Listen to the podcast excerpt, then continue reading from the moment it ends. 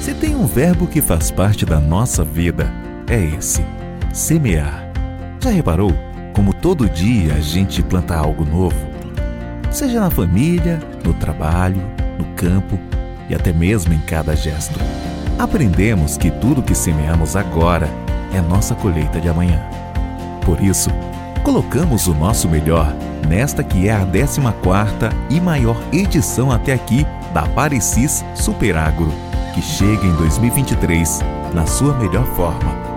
Reformulada, maior, com mais conforto, com mais conhecimento, com mais tecnologia, com mais atrativos, com mais pessoas. E sabe do que? Não vamos parar de crescer. Porque esse é um plantio pensado no nosso futuro. Estamos te esperando de 28 a 31 de março. Parecis Superagro.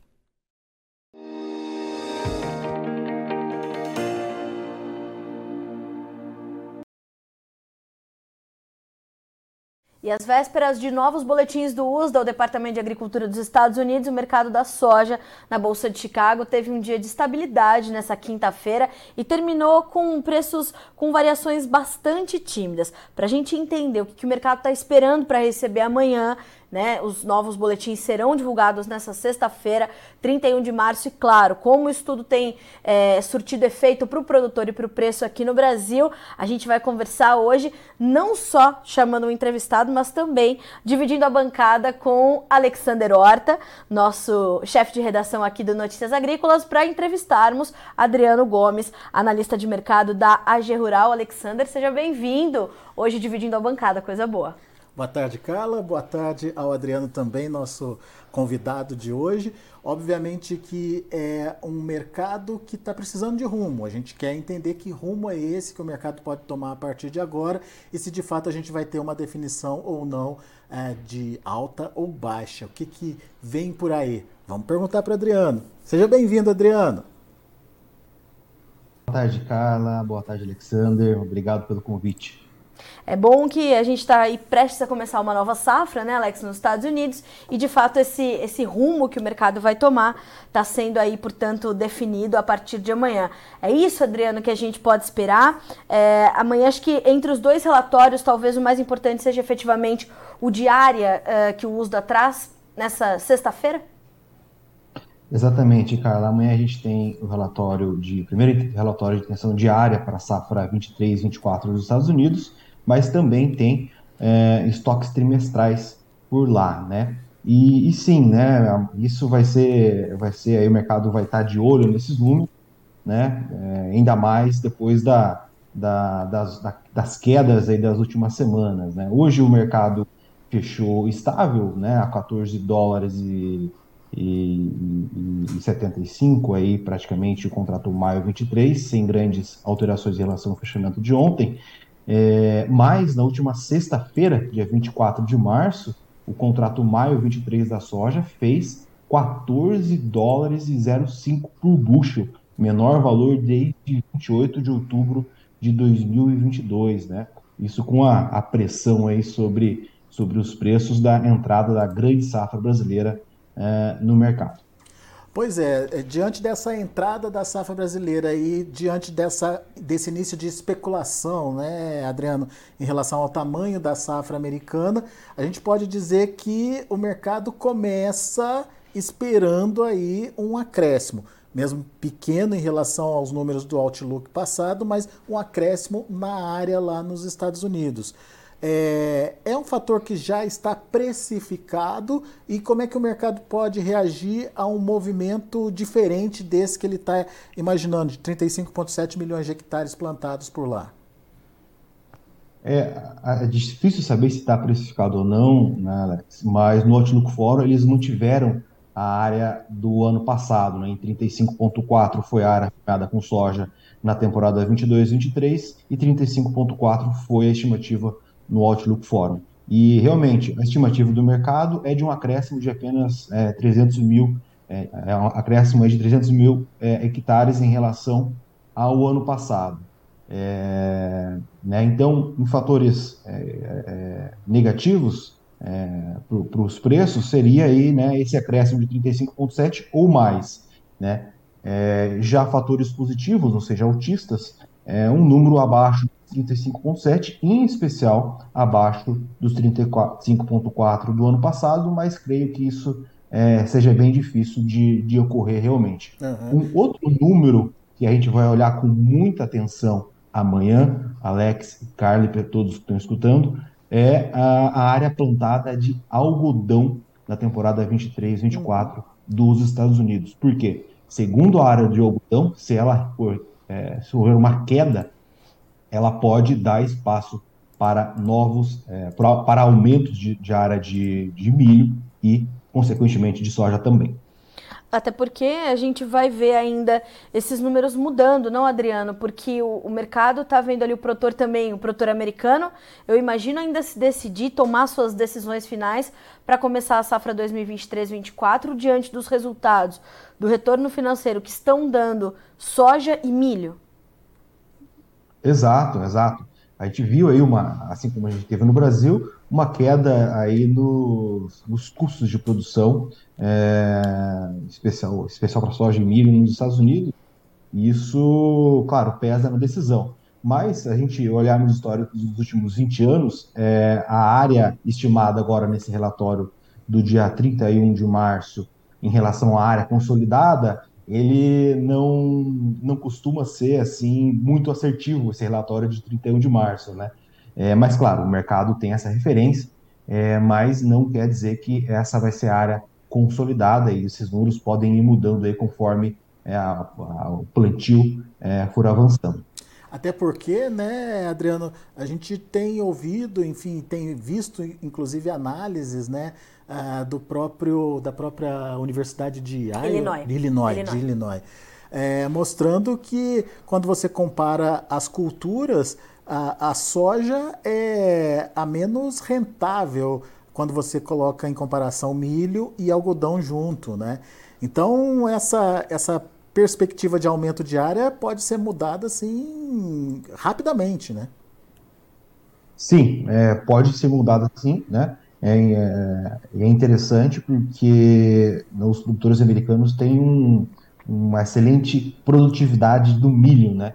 É, então, aí vem a preferência do produtor norte-americano né, se plantar soja e milho, eles gostam mais de se plantar milho, né? Ao contrário aqui do Brasil, que os produtores tendem é, para soja, né? Por quê? Porque o milho é uma cultura que apresenta excelente, excelente é, é, é potencial produtivo uhum. lá no meio oeste norte-americano, né? E aí, né, com produtividades altas, né, se consegue aí uma melhor rentabilidade lá no final da safra, por isso a preferência é realmente do milho. Tanto é, Alex, é, Alexander, é que o mercado estima que o, o USDA vem aí com um número de 900 mil hectares a mais para o milho em relação aos 35,9 milhões de toneladas semeados com milho na temporada 22-23 dos Estados Unidos.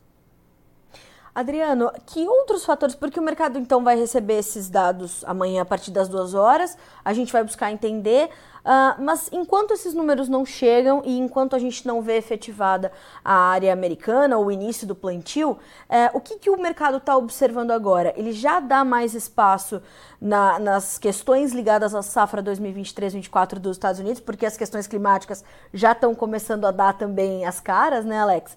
E uh, nós temos também ainda a conclusão das safras aqui na América do Sul, embora acho que o jogo já está jogado, né, tanto para Brasil quanto para Argentina, e a gente ainda tem ali a demanda dando algumas ou trazendo algumas incógnitas para o mercado, a China comprando de forma mais cadenciada. No paralelo da espera por esses relatórios, o que, que o mercado está observando?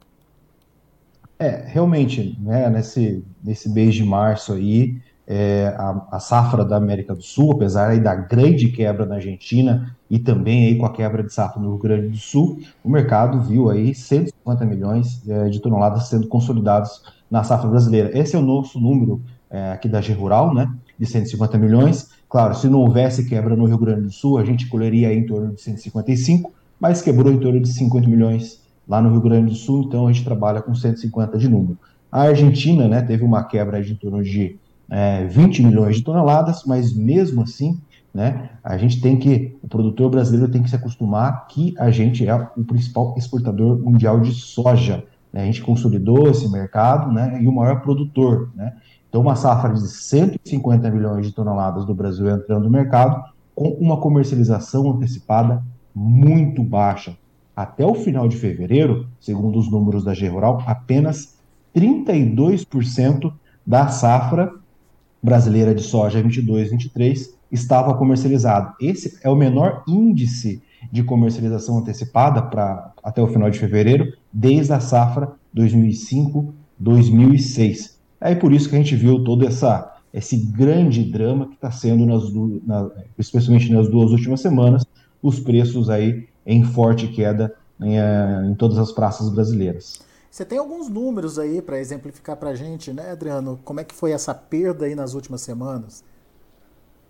Tenho sim, Alexandre, né? Olha só, é, a gente pegar a base Dourados, Mato Grosso do Sul, como uma importante praça, referência, né? Entre a máxima e a mínima de 2023, só nesses três primeiros meses de 2023, os preços já oscilaram 40 reais por saca no mercado disponível de soja, né, no mercado de soja disponível. Para a gente ter uma ideia, em 2022, em todo o ano de 2022, os preços lá oscilaram 36 reais, ou seja, a gente já oscilou 4 reais a mais do observado no ano passado. É, em Paranaguá, nas mínimas é, dessa semana, os preços chegaram a 152 reais por saca é, na segunda-feira, última segunda-feira, menor valor desde junho de 2021. Isso, uh, quando a gente olha para essa condição, Adriano, a gente entende que o produtor esteja, ou deva estar pelo menos, é, bastante contida nos seus negócios. Como é que. Ah, você acabou de trazer esse dado de 32% apenas de comercialização da nossa safra. Como é que a gente vai é, ver esse volume sendo carregado para o segundo semestre, né? Acho que a gente tem que entender que teremos uma soja que vai. É, naturalmente disputar também ali um espaço de negócio com a nova safra americana? E isso seria um prolongamento da pressão nos preços aqui no mercado interno, Adriano? É, a, a, a, gente está vendo uma pressão é, é, com base nisso nos prêmios, né? Porque não só o prêmio para embarque imediato, mas para maio e para junho já estão aí pressionados também, né? Porque é uma grande safra, pouco comercializada, houve um atraso na colheita dessa soja devido aos problemas climáticos, que acabou aí é, concentrando os embarques né, nos próximos meses, né, então isso alongou aí é, as nossas janelas para a soja. E, e, claro, vai influenciar aí também na, na questão uh, do milho, né? Mas é, é, não sei se consegui responder a sua pergunta. É, a gente vai ter que ficar aí é, com bastante atenção sobre a safra dos Estados Unidos realmente é, daqui para frente para ver se isso nos dá aí alguma chance de comercializar é, a, a preços melhores. Mas até que chegue a nova oferta efetivamente dos Estados Unidos, Adriano, como vai uh, se comportar a competitividade da soja brasileira? A, a, tendência agora, a partir dessa quase conclusão da colheita, é de fato de uma, de uma crescente na nossa competitividade e, portanto, de uma demanda olhando mais pela soja brasileira? A gente deve ver, deve ver a China comprar mais soja do Brasil nesses próximos meses, portanto? Olha, Carla, a soja do Brasil ela está bem competitiva. Se a gente olhar aí os preços CNF China, preço da soja posto lá na China, uh, os preços da soja brasileira são os mais, os mais atraentes, né? A gente está com uma safra entrando, entrando agora, né? A Argentina teve é, problemas, enfim, né? Agora é o momento do Brasil ter a soja mais competitiva. O problema é que mesmo com essa soja mais competitiva e com os, as quedas nos preços que a gente viu nas últimas semanas, a demanda chinesa ela ainda tem alguns problemas, né? É, se a gente olhar os preços das carnes suínas lá na China, eles não, não, não estão em bons, é, em, bons patamares, né? A margem de esmagamento é, para se fazer óleo farelo lá na China também uh, estão aí do lado negativo da tabela, na maior parte do tempo dos últimos meses, ela vem no lado negativo, isso não faz a China mostrar é, apetite em comprar grandes volumes é, de soja, é, mesmo aí com os preços estando em quedas, é, os preços em queda nas últimas semanas. Então, a China realmente, eles, ela não tem mostrado aí uma demanda é, tão forte assim. E uh, aos poucos isso pode mudar também, essa, embora ele, ele haja uma, fatores ali que acabam limitando a demanda, a chegada de mais oferta poderia tornar esse produto mais atrativo e talvez ajudar nessa, nessa retomada de ritmo da demanda? É, aí teria que ver, vir via preços mais baixos. Né? Exato. Né? Sim. Especialmente dólares, né? Então, aí teria que ter uma. A gente teria que acordar aí né? preços mais baixos em dólares e mais altos em reais. A gente precisa daí que o câmbio suba para ver preços mais altos em reais e compensando aí essa, essa queda em Chicago, né? Mas, é, sim, o fator seria preços mais baixos em dólares que aí né, trariam é, a margem de esmagamento da China é, do lado é, positivo da tabela, né, e, e fazendo aí a, a demanda é, aquecer um pouco mais. Sim. Adriano, mas só para a gente encerrar, é, você acredita que com uh, o início do plantio nos Estados Unidos e o desenvolvimento das lavouras para lá, é, por lá, o mercado climático, de alguma forma, vai dar oportunidade de negócios, vai trazer essa oportunidade para que o produtor possa avançar aqui no Brasil com a comercialização? É, agora o mercado entra naquela fase de transição, né? Que deixa de olhar né, já a safra brasileira a safra sul-americana já consolidada e começa a olhar com mais atenção o início da safra norte-americana, que, claro, costuma ter aí é, é, oscilações, né? Alguns, alguns ralis aí, é, tanto para baixo quanto para cima, né? Dependendo aí da situação do início da safra, mas sim, esse período costuma ter aí uma, uma maior volatilidade durante é, o desenvolvimento da safra por lá. É, o difícil é saber, Alexandre, Ricardo, assim como é difícil a gente né, prever qual vai ser o preço máximo, né, qual vai ser o teto do preço lá em Chicago, também é difícil a gente prever quais serão as mínimas, né, se a gente está aí perto das, das mínimas ou não. Né. O que a gente é, recomenda e, é que o produtor né, é, tenha aí, né, a, é, comercialize a, a, a parte da, da sua safra de modo antecipado né, para não chegar num momento como esse de preços mais baixos, né, durante o início da safra brasileira, que não ocorriam, não, não ocorriam nas últimas três safras, né? A gente vê um período de três safras seguidas com os preços subindo durante a colheita da safra brasileira, e aí o produtor, claro, né, vendo esse movimento, ano passado também teve quebra é, no Paraná, no Mato Grosso do Sul, que fez o produtor é, vender menos da, no modo antecipado, mas né, ele precisa sim é, se programar e comercializar. Aqui na G Rural a gente tem um, é, um modelo de, de recomendações de, de venda a cada trimestre. Então, se a gente olhar, repartir o ano em trimestre, a gente vai ver que todo trimestre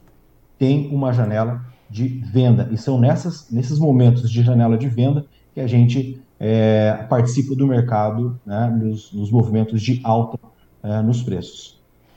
Adriano, a gente lhe agradece demais pela companhia nessa tarde de quinta-feira aqui no Notícias Agrícolas. É importante a gente saber o que o mercado espera, né, para também levar orientação para o produtor, né, Alex? Então a gente te agradece pela companhia, pelas informações e vamos juntos acompanhar os relatórios que o USDA traz nessa, né, nessa chegada de sexta-feira. E vai ser interessante acompanhar diante de um tempo tão curto que o mercado vai ter para digerir esses números, né? Pelo menos amanhã, na segunda-feira mais, mais um dia de jogo, Alexander. E para quem tiver interessado nessa janela de oportunidade de vendas a cada trimestre, entre em contato lá com o pessoal da G Rural, não é isso, Adriano? É isso mesmo, Alexander. A gente já tem aí é, clientes espalhados aí por todo o Brasil. Todo o Brasil aí a gente atende é, os produtores e a gente já está bem vendido. A gente né, participou do movimento de alta dos preços lá em novembro, também em dezembro e também em janeiro né, é, prevendo aí essa queda nos preços durante a entrada da safra brasileira. Então ligue para a gente aí que a gente é, explica melhor como funciona esse modelo de máximas e mínimas trimestrais. Maravilha. Obrigado, Adriana. Abraço. Grande abraço, obrigado pelo convite. Boa tarde, Adriano. Obrigada, até a próxima.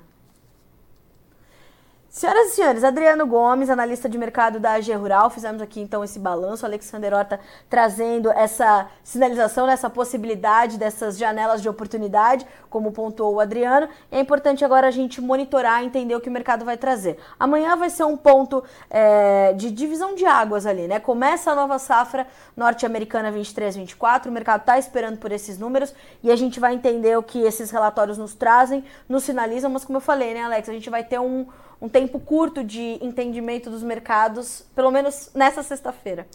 É isso aí, são números importantes que vão fazer de alguma forma o mercado tomar um rumo. Então, isso é importante a gente ter em mente, porque vai ser estabelecido aí um rumo, para baixo ou para cima, mas amanhã, amanhã sai. Amanhã é a definição.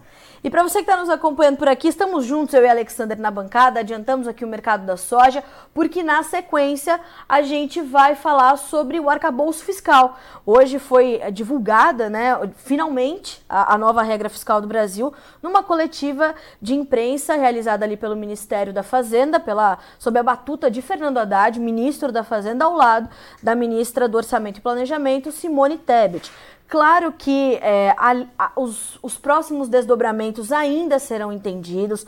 Os, os, o, as informações divulgadas nessa quinta-feira, né, Alex, são apenas os primeiros sinais desse arcabouço, mas já dá para a gente começar a fazer é, um, um, entendimento. Antes disso, a gente vai checar as cotações uh, na Bolsa de Chicago, fechamento dessa quinta-feira, para te convidar para essa entrevista que vem na sequência. Vamos ver como ficaram os números da soja para a gente começar. Soja negativo, Carla. Para maio, 14 dólares e 74 centos por bushel, uma queda de quase 3 pontos. Para julho, 14,47, queda de quase 4 pontos, 3 pontos mais 75. Agosto, 14 dólares redondinho ali, queda de 1 ponto mais 75. O setembro, 13 dólares e 31 centos por bushel, com alta de um pontinho aí lá na Bolsa de Chicago. Vamos ver também os preços do milho. Maio, 6 dólares e 49, um ponto de queda. Julho, 6 dólares e 27 centos por bushel, caindo 3 pontos mais 25. O setembro, 5 dólares e 76, a queda é de 2 pontos e meio. E o dezembro, 5 dólares e 67, baixa de 3 pontos e meio nessa quinta-feira. Trigo trabalhando também no vermelho, encerrando, aliás, no vermelho. Maio 6,92, perdendo 12 pontos e meio. Julho 7 dólares e 400, 11,75 de queda. Setembro 7 dólares e 16 centes por bushel, quase 11 de queda. E o dezembro 7 dólares e 34 centes por um pouquinho mais de 10 pontos na queda lá em Chicago. Alexander, te agradeço por, essa, por esse boletim. Vamos para o próximo. Você que está nos acompanhando, vamos agora falar sobre todas as questões ligadas ao arcabouço fiscal. Nova regra fiscal do país anunciada nessa quinta-feira. É um instante só, a gente volta já.